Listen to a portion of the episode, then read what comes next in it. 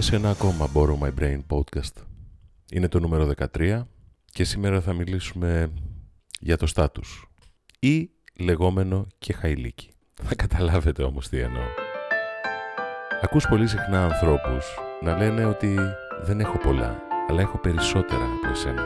Αν ακούσετε κάπου αυτή τη φράση ή ακόμα μια σχετική σημασία έχει να δίνεις, να φέρνεις αξία, τότε έχετε καταλάβει το αντικείμενο του σημερινού θέματος.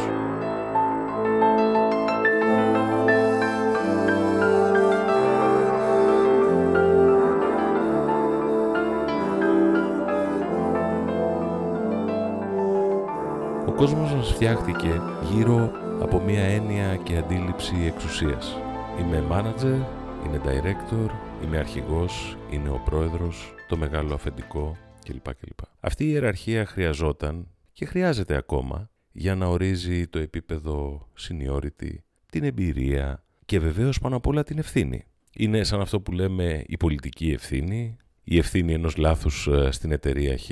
Όμως αυτό κάπως παράγινε στα προηγούμενα χρόνια, στα πολλά προηγούμενα 30 χρόνια περίπου. Στην πραγματικότητα αυτό που λέμε αντιλαμβανόμενο και πραγματικό στάτους έγινε στα χέρια αρκετών ίσως των λάθος ανθρώπων ένα είδος ας το πούμε καταπίεσης. Πέρασε η αντίληψη ότι αυτός που έχει το στάτους και το κραδένει έχει επάνω σου δικαιώματα πολλά παραπάνω από αυτά που λέει ένας ρόλος. Θα ήθελα λίγο να το σκεφτείτε αυτό και να σκεφτείτε το στάτους που αποκτά ο δάσκαλος που φωνάζει, το στάτους που αποκτά ο καθηγητής που μπορεί να είναι απρόσιτος και πολύ, πολύ έτσι βαρύς Θέλω όμως να σκεφτείτε μαζί και το στάτους που αποκτά, το δικαίωμα που αποκτά κάποιος, νομίζοντας ότι εξουσιάζει τον άλλον ακόμα και σε μια απλοϊκή, που δεν είναι καθόλου απλοϊκή, περίπτωση bullying, σε μια περίπτωση ενόχλησης, σε μια έλλειψη σεβασμού ε, του απέναντί σου, στο πώς χειρίζεσαι τα σκουπίδια σου, στο πώς καταλαβαίνεις μέχρι που είναι ο χώρος σου, μέχρι που είναι η δικιά σου ελευθερία για να σέβεσαι τον άλλον. Αυτό είναι για μένα ένα μεγάλο θέμα, γιατί κρύβεται πίσω από την ανάγκη μετάβασης, ας το πούμε. Από μια παλιά εποχή που όλοι ήταν κρυμμένοι κοινωνικοί, αντικοινωνικοί, προβληματικοί, καταπληκτικοί άνθρωποι πίσω από την έννοια του έχουμε λεφτά. Αν προχωρήσω λίγο αυτή τη σκέψη, νομίζω θα αγγίξω την καρδιά ενός ε, μεγάλου προβλήματος λοιπόν. Είμαι ο μάνατζερ της εταιρείας Τάδε. Δεν έχει καμία σημασία. Πρέπει πλέον, επειδή έχουν ξεσκεπαστεί τα πάντα και έχουν βγει τα σκατά πάνω στον αφρό της θάλασσας, να ακούμε Είμαι ο άνθρωπος που δημιούργησε αυτό. Το αυτό, ένα startup, μια καινοτομία, μια καινούργια μέθοδο διδαχής, μια καινούργια συνεργασία, μια καινούργια ε, προσπάθεια ενός κοινωνικού σκοπού. Πρέπει λοιπόν να μεταφέρουμε όλο τον κόσμο, αλλά και πρώτα απ' όλα το μυαλό μας, από την εποχή του στάτους, που ακόμα και αν δεν άξιζες τίποτα κάτι κατέγραφε αυτό και έλεγε ο άλλο σημαντικός» και να το πάμε στην εποχή της αξίας. Αυτό κατά τη γνώμη μου είναι πολύ δύσκολο να γίνει, γιατί η αντίληψη για το στάτους, για τη θέση που είχαμε, που έχουμε στην κοινωνία, στην εργασία, στην οικογένεια, ορίζει το ποιοι είμαστε. Έτσι, δηλαδή, ε, έχω καταλάβει ότι με παίρνει, είμαι καλός, είμαι δυνατός, βάλτε όποιο επίθετο θέλετε εσείς. Η αλλαγή όμως αυτού του μοντέλου, είτε όταν χάσεις τη δουλειά σου, είτε όταν βρεθείς χωρίς ένα σχέδιο, ορίζει πώς διαθέτουμε τον εαυτό μας, το χρόνο μας, την αντίληψή μας, την ικανότητά μας και τη φαντασία μας. Αφήστε με λίγο να προχωρήσω και θα δείτε που το πάω. Στα 27 μου χρόνια, ε, έχοντας ε, αποκτήσει μια καλή θέση, γιατί σε αυτήν εκπαιδευόμουν και έμαθα τον κόσμο και τη διοίκηση 17 εταιριών τότε, μου προτάθηκε να γίνω διευθύνων σύμβουλος σε μια πολύ εικονική, σε μια πολύ συμβολική θέση, μιας εταιρείας που είχε και αρκετή ιστορία. Είπα όχι. Δεν θα ξεχάσω ποτέ την αντίδραση εκείνου του μεγάλου ανθρώπου που με έβαλε στην αγορά, με έκανε να μάθω τόσα πράγματα. Αλλά σκεφτόμουν όλο το βράδυ με το όχι να αντυχεί στα αυτιά μου ότι πολλές φορές ορίζουμε τον εαυτό μας κάνοντας επιλογές που οι άλλοι θέλουν. Σου λέει κάποιος ήσουνα μέχρι σήμερα ε, make-up artist, ήσουνα μέχρι σήμερα μηχανικός, ήσουνα μέχρι σήμερα ο διευθυντής της τάδε εταιρείας. Και μετά έχουμε ξεχάσει ότι ο εαυτός μας είναι αναζητήσεις, η διάθεση να μάθεις, η κατανόηση ότι μου λείπει αυτό το χαρακτηριστικό. Πρέπει να το αποκτήσω, πρέπει να εκπαιδευθώ, πρέπει να το μάθω. Είναι λοιπόν το στάτους μερικές φορές μια ψυχολογική παγίδα που κάνει έναν κακό άνθρωπο χειρότερο, δεν το συζητώ, αλλά μπορεί να κάνει και έναν καλόν προθέσεων άνθρωπο να χαθεί, ε, να γίνει overhead, να ξεχάσει το σκοπό του, την εξέλιξή του. Ξέρετε, είναι λίγο σαν το ονονό ε, ή τον επαγγελματία μποξέρ. Είναι το ίδιο όταν έχεις μια, ε, την αντίληψη της εξουσίας που δίνει μια κάρτα και υπογράφεται από το λόγο μιας πολυεθνικής εταιρείας ή μιας μικρής εταιρείας. Είναι το ίδιο που συμβαίνει στην πολιτική. Ε, είναι ο ίδιος τρόπος με τον οποίο γράφονται τα σενάρια επιστημονικής φαντασίας. Έτσι υπάρχει ο υπέρτατος ήρωας, ο ανίκητος, υπάρχουν οι άλλοι οι οποίοι τρώνε ξύλο και υπάρχει και ένας ο οποίος δεν τον υπολόγιζες και θα βγάλει ε, τα κάστανα από τη φωτιά. Οπουδήποτε και αν γυρίσετε γύρω σας σήμερα και ελπίζω να μην σας μπερδεύω ή να μην γίνομαι πολύ φιλοσοφικός, αλλά οπουδήποτε και αν γυρίσετε γύρω σας και δείτε, υπάρχει μία μετάβαση από ρόλους που είχαν κάποιος στάτους σε ένα άγνωστο. Είναι αυτός που τελειώνει το πολύ σκληρό πτυχίο του και τον έχουν πείσει ότι θα γίνει μάνατζερ αμέσως επειδή πήγε στον τυρί. Είναι ο άνθρωπος που έχασε τη δουλειά του και δεν ήταν προετοιμασμένος να κάνει κάτι καινούριο. Είναι ακόμα και αυτός που έχασε τη δουλειά του και αποφάσισε να κάνει κάτι καινούριο, αλλά πάλι στο ίδιο αντικείμενο. Υπάρχουν άνθρωποι οι οποίοι πηγαίνουν πιο ψηλά, υπάρχουν άνθρωποι οι οποίοι κατρακυλούν. Αυτό όλο δημιουργεί ένταση, δημιουργεί δραματοποίηση. Κάνω αυτή την πολύ μεγάλη εισαγωγή γιατί ήρθε η εποχή να καταλάβουμε ότι δεν έχει καμία, μα καμία σημασία το στάτους. Αυτό που έχει σημασία είναι αν παράγεις αξία, αν έχεις την ικανότητα, την αντίληψη, τον ενθουσιασμό, το πάθος, να μπλέκεσαι με νέες δραστηριότητες, με δουλειές, οι οποίες, ε, με, με συνεργασίες οι οποίες θα σε πάνε μακριά. Και συγκεκριμένα αυτό το λέω γιατί τώρα είναι επίκαιρο πια. Πες ότι λοιπόν πιάνεις μια δουλειά, έκανες τη μεγάλη σου μεταγραφή, σου να τυχερό στο LinkedIn, βρήκες τη δουλειά που ήθελες και απέκτησες το στάτους γιατί τώρα πια δεν είσαι ούτε intern ούτε σπουδαστής, ούτε φοιτητής δηλαδή. Είσαι ένας ε, ε, newbie manager σε μια μεγάλη εταιρεία. Και; Πού είναι το αποτύπωμα, γιατί δουλεύεις, γιατί βασανίζεσαι τόσα χρόνια, γιατί πηγαίνεις φροντιστήριο, γιατί ξεσχίζεις μια εγκυκλοπαίδεια για να κάνεις μια εργασία, γιατί κατεβαίνεις στη βιβλιοθήκη, αν κατεβαίνεις και δεν πίνεις καφέδες; Όλα αυτά τα κάνεις με αυτό σκοπό να πάρεις ένα σήμα, ε, ένα τίτλο; Η τιτλοφόρηση των ανθρώπων, πρέπει να σας πω, που ήταν επί 30 χρόνια ένα εύκολο παιχνίδι, το είπα και σε προηγούμενο podcast, από τη μία δουλειά στην άλλη και όλα ανωδικά, έκανε τους ανθρώπους να πάψουν να σκέφτονται τι σημαίνει η έννοια του δίνω αξία. Δεν με ενδιαφέρει πια και το λέω πολύ απελευθερωμένος, έχοντας φύγει από τους μεγάλους τίτλους. Ήμουνα και εγώ executive director και management director και global ε, manager κλπ.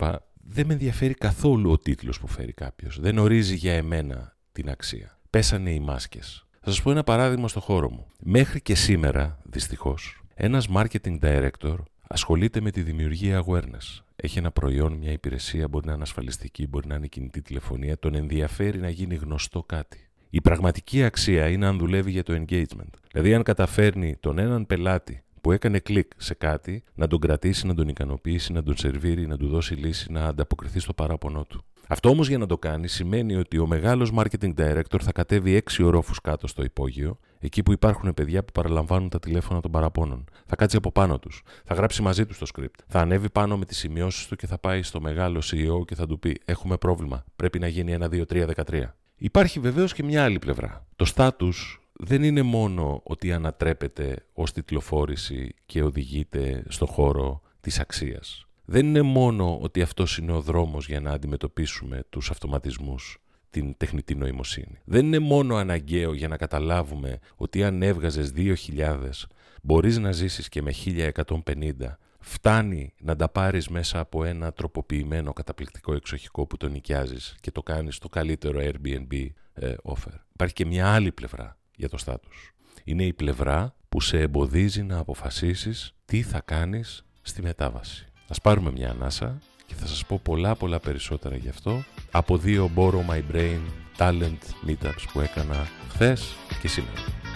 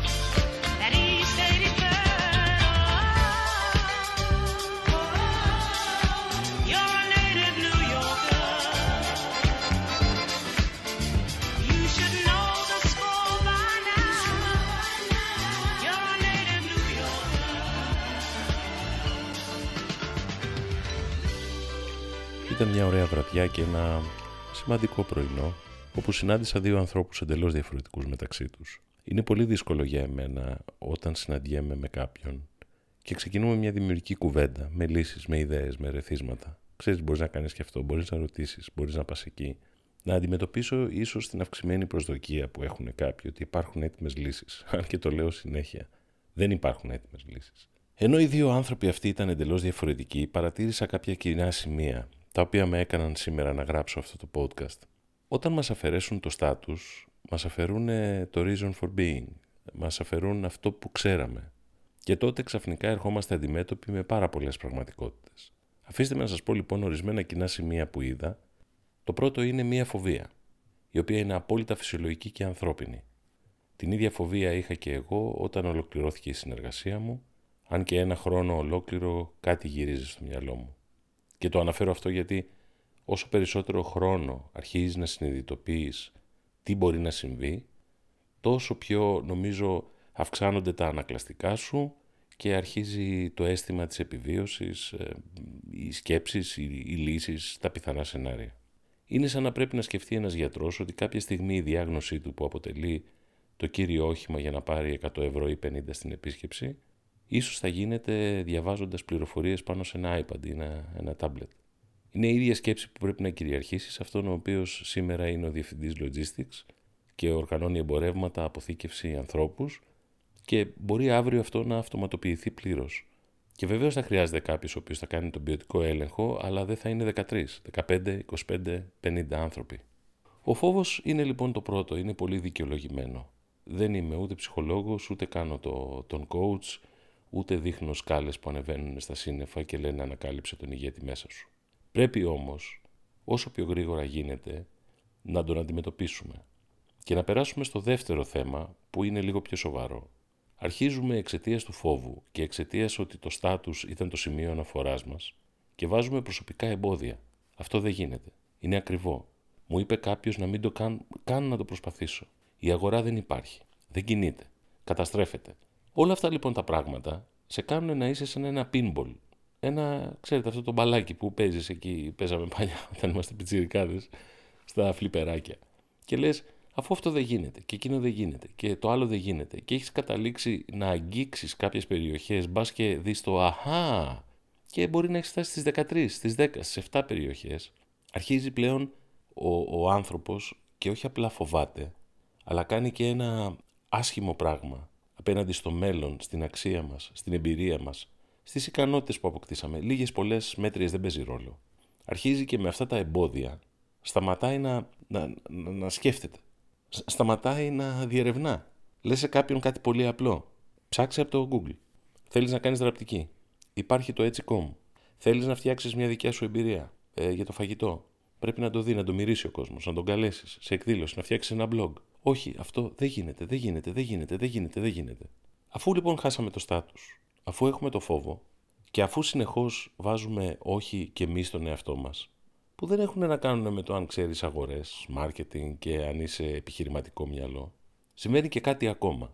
Οι άνθρωποι, όλοι μας, δεν εξαιρώ τον εαυτό μου, έχουμε βγει από έναν χώρο που ας πούμε τον ορίσαμε, πήραμε λεφτά από αυτόν, πουλήσαμε και μεταπουλήσαμε την εμπειρία μας, ψεύτικη αληθινή δεν παίζει ρόλο, αρχίζουμε φοβόμενοι και χωρίς να σκεπτόμαστε να πετάμε τα πιο απλά πράγματα. Θα πάρω έναν φίλο, όχι να του δώσω το βιογραφικό, να τον ρωτήσω. Η μία ερώτηση θα με πάει σε ένα γνωστό. Ο άλλος γνωστός θα με πάει στον άλλον. Να συγκεντρώνω πληροφορίες. Θέλω να δοκιμάσω κάτι. Πρέπει να κάτσω να το φτιάξω αυτό το κάτι. Όταν συζητούσαμε με τον silent partner μου και με τους ανθρώπους οι οποίοι πίστεψαν στο εγχείρημα του Borrow My Brain, Το έγραψα κάπου σε ένα από τα blog post. Δούλευα 4,5 μήνες κάθε βράδυ. Έχω έτοιμα τα ίδια template με την ταυτότητα και ελπίζω αύριο να έχω και άλλους borrow my brainers. Το τι θα σου κάνω, πώς θα δοθεί η υπηρεσία, ποιο είναι το template της προσφοράς, ποιο είναι το τιμολόγιο, ποια είναι τα free books, ποια είναι τα e-courses που σε λίγο καιρό θα ανεβάσουμε, γιατί τα κάνουμε όλα αυτά, ποια είναι τα πράγματα που πρέπει να μαζέψεις εσύ ως πελάτης, γιατί πρέπει να έρθεις έτσι οργανωμένος σε μία συνάντηση, όταν θα κάνουμε αυτό το workshop, ποιες ασκήσεις θα βάλουμε μέσα, από πού θα πάρουμε τις πληροφορίες, τι πρέπει να μου δώσει ο πελάτης για να είναι κομμένο και ραμμένο στα μέτρα του; Και προσέξτε, αυτό το έκανα έχοντας συλλάβει, ας το πούμε, την ιδέα, χωρίς όμως να ξέρω αν θα έχει την επιτυχία που θα έλεγε κάποιος ότι έτσι στους πρώτους δύο μήνες πάει καλά. Δεν σταμάτησα όμως να σκέφτομαι. Φόβο και άγχος, πάρα πολύ. Η ψωρίασή μου το ξέρει. Αλλά όταν σταματάς, όταν φοβάσαι, όταν απορρίπτεις τα πάντα, όταν ακούς τον καθένα που σου λέει και δεν βγεις στην αγορά, δεν ψάξεις, δεν ρωτήσεις, δεν φανταστείς, είναι απόλυτα βέβαιο ότι κινδυνεύεις να μην κάνεις τα εξής. Πρώτον, συνεργασίες. Θέλεις να κάνουμε κάτι μαζί, έχω μια φανταστική ιδέα. Πώς σου φαίνεται, Θέλεις λίγο να το ψάξω, να έρθω να τα ξαναπούμε, να πιούμε ένα καφέ κτλ. Δεύτερον, χωρίς να ψάξεις στο Google, χωρίς να ψάξεις οτιδήποτε, που θα σου πεταχτούν άλλες 100 ίδιες ιδέες, οπότε τότε βεβαίως θα πεις όχι. Αρχίζεις να μην ψάχνεις τα πράγματα. Επόμενο θέμα. Δεν υπάρχει καμία περίπτωση να κάνεις κάτι το οποίο να έχει αξία μόνο στη γειτονιά σου. Εκεί που είχες πέντε γνωστούς, να πάρεις δύο δουλειές, να κάνεις οτιδήποτε στο ίντερνετ, με blogging, με σεμινάρια, με εκδηλώσεις.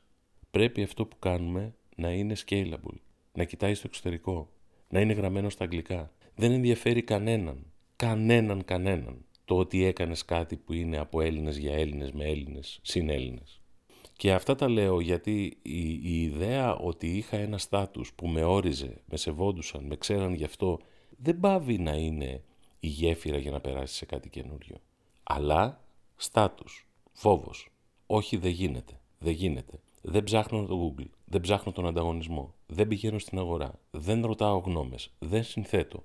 Πώς θα σκεφτώ μετά συνεργασίες; Πώς θα σκεφτώ την ιδιαιτερότητά μου; Ξέρετε, αν ψάξετε όλες τις κατηγορίες, γιατί έχω ψάξει πάρα πολύ τον Ιντερνετικό κόσμο, όλα έχουν γίνει. Όλα.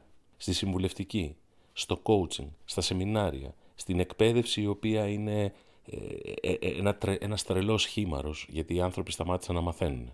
Τα τελευταία τουλάχιστον 15 χρόνια μέσα στο νερό. Έχω αποδείξεις σοβαρότατες γι' αυτό.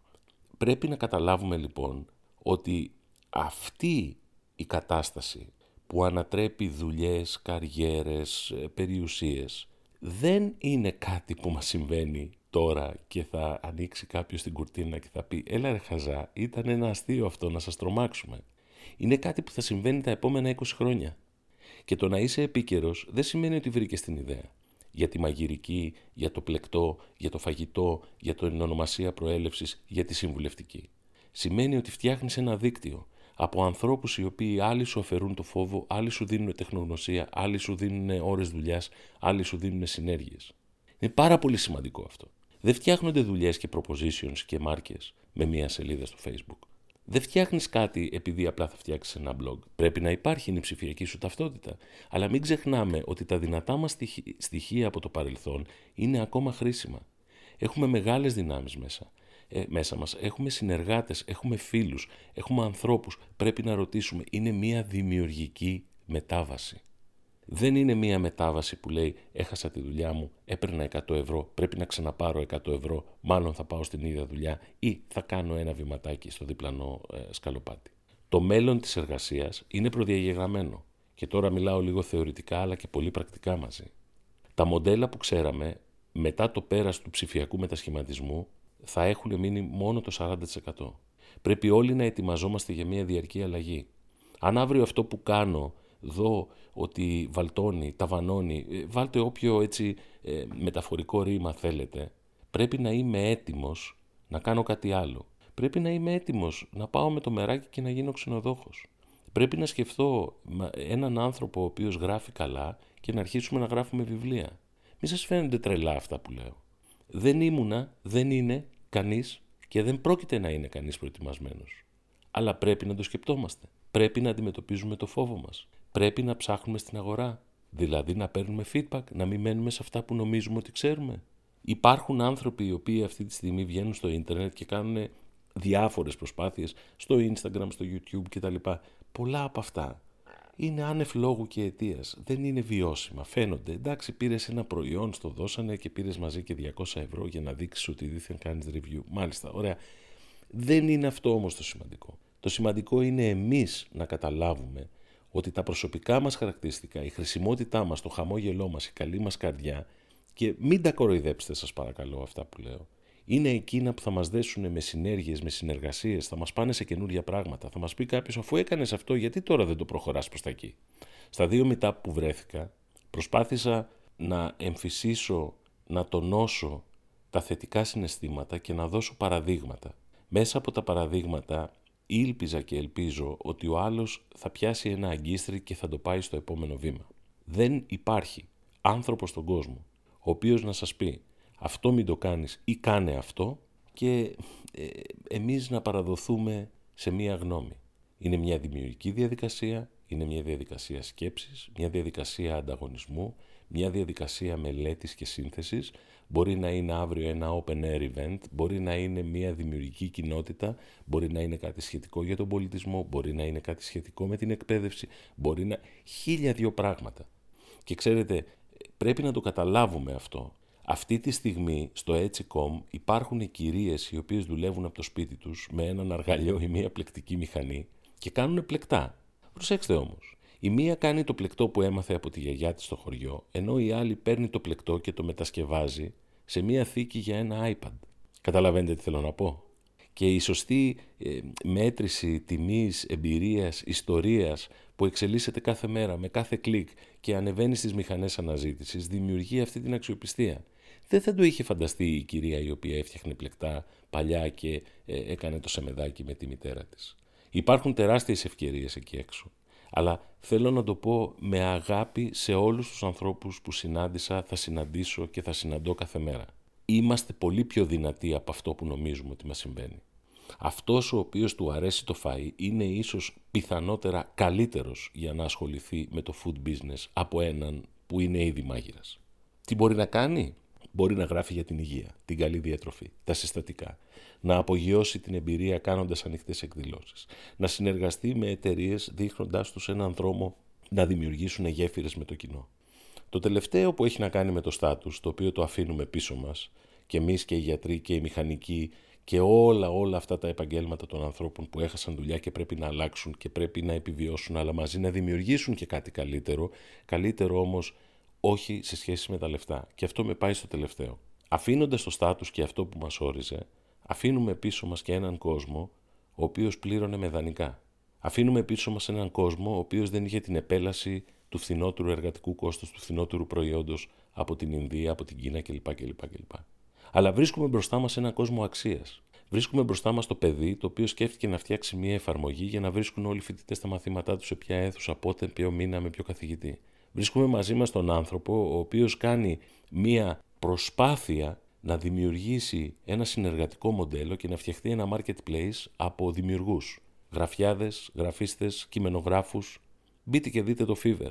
Όλα αυτά είναι συνεργατικά μοντέλα ανθρώπων που σκέφτηκαν μαζί. Λέω πάρα πολύ συχνά ότι ένα από τα καλύτερα παραδείγματα όταν έγραφα στο Άντρο για την Ελλάδα του 2020, που μπορεί να μην έρθει ποτέ, ήταν το Contently.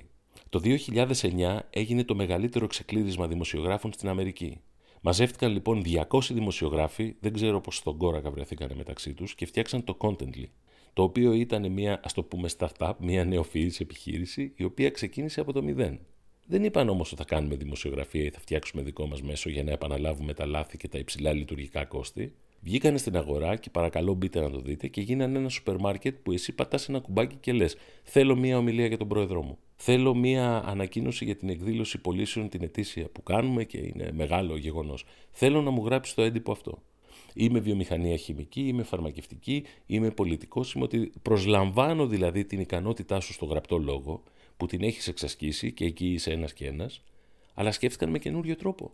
Ένας λοιπόν που έκανε την Α δουλειά μπορεί να κινηθεί στην ίδια περιοχή καταρχήν κάνοντας την απλή ερώτηση. Τι δεν έχει ικανοποιηθεί στην περιοχή που δούλευα τόσα χρόνια; Τι μπορεί λίγο να με διαφοροποιήσει για να με βάλεις στην αγορά; Ποια μπορεί να είναι η καλή τιμή, ποια είναι η συνεργάτης που θα μου έκανε καλό να πάμε οι δύο μας να αντιμετωπίσουμε τον πόλεμο; Είναι πόλεμος, δεν είναι μία μάχη, μία και έξω. Μπορεί να σου πάρει το απέναντι φυλάκιο και το λόφο ο εχθρός, και ο εχθρός μπορεί να είναι για σένα το μέλλον, η τεχνολογία, δεν με ενδιαφέρει τι είναι.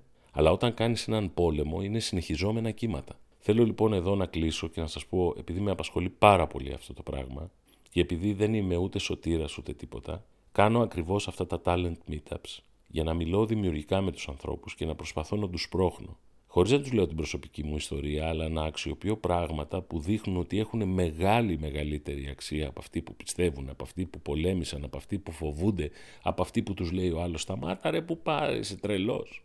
Η μετάβαση στη νέα εποχή για τον πιτσιρικά, το φοιτητή, τον ίντερν, τον απολυμμένο, αυτόν που καταστράφηκε η δουλειά του, που έχει τεράστια εμπειρία, που έχει μικρή εμπειρία, θα κριθεί πάνω στο ποιος έχει το διάολο μέσα του. Ποιος πιάνει κάτι και του κάνει ένα μικρό twist, μια μικρή συσκευασία, ένα μικρό όνομα, λίγο χαμηλότερη τιμή και ανοίγεται στον κόσμο. Ποιος θα το γράψει καλύτερα αγγλικά στην παγκόσμια ψηφιακή ταυτότητα που πρέπει να έχουμε.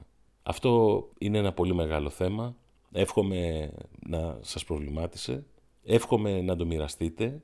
Και κλείνοντας εδώ, θέλω πάρα πολύ να ευχαριστήσω τους ανθρώπους που αυξάνονται παρακολουθώντας το podcast. Με, είναι μεγάλη τιμή και θα προσπαθήσω να το κάνω καλύτερο και σε λίγο καιρό θα προσπαθήσω να το κάνω και από live videos μιλώντας όμως για πιο επαγγελματικά θέματα, για τον ψηφιακό μετασχηματισμό, για το νέο marketing που κάποιοι έχουν καταλάβει, κάποιοι δεν έχουν καταλάβει. Και θέλω ευχαριστώντας σας να σας παρακαλέσω να ακούτε, να μου στέλνετε όποια άποψη, γνώμη, σχόλιο, κριτική, ό,τι σας φωτίσει ο Θεός, να μην φοβάστε, να ψάχνετε στην αγορά στους ανθρώπους και στις ανάγκες υπάρχουν λύσεις. Άλλες δεν είναι τόσο, ε, μπορεί να είναι πολύ δυσδιάκριτες, αλλά υπάρχουν άνθρωποι να σας βοηθήσουν ξεκινώντας από το φίλο σας, από τον άντρα σας, τη γυναίκα σας, τη σύντροφό σας, τον σύντροφό σας. Μην το βάλετε κάτω. Η νέα εποχή θα κρυθεί στα χέρια ανθρώπων που έπεσαν, σηκώθηκαν, έπεσαν, σηκώθηκαν. Θα είναι μια διαρκής αλλαγή. Δεν σας κάνω πλάκα τώρα. Την έχω δει, με έχει γαλβανώσει και το ίδιο πρέπει να κάνει και σε εσάς. Με πάρα πολύ αγάπη λέω γεια σε όλους, να είμαστε καλά, να μην φοβόμαστε και πάμε μπροστά. Γεια σας.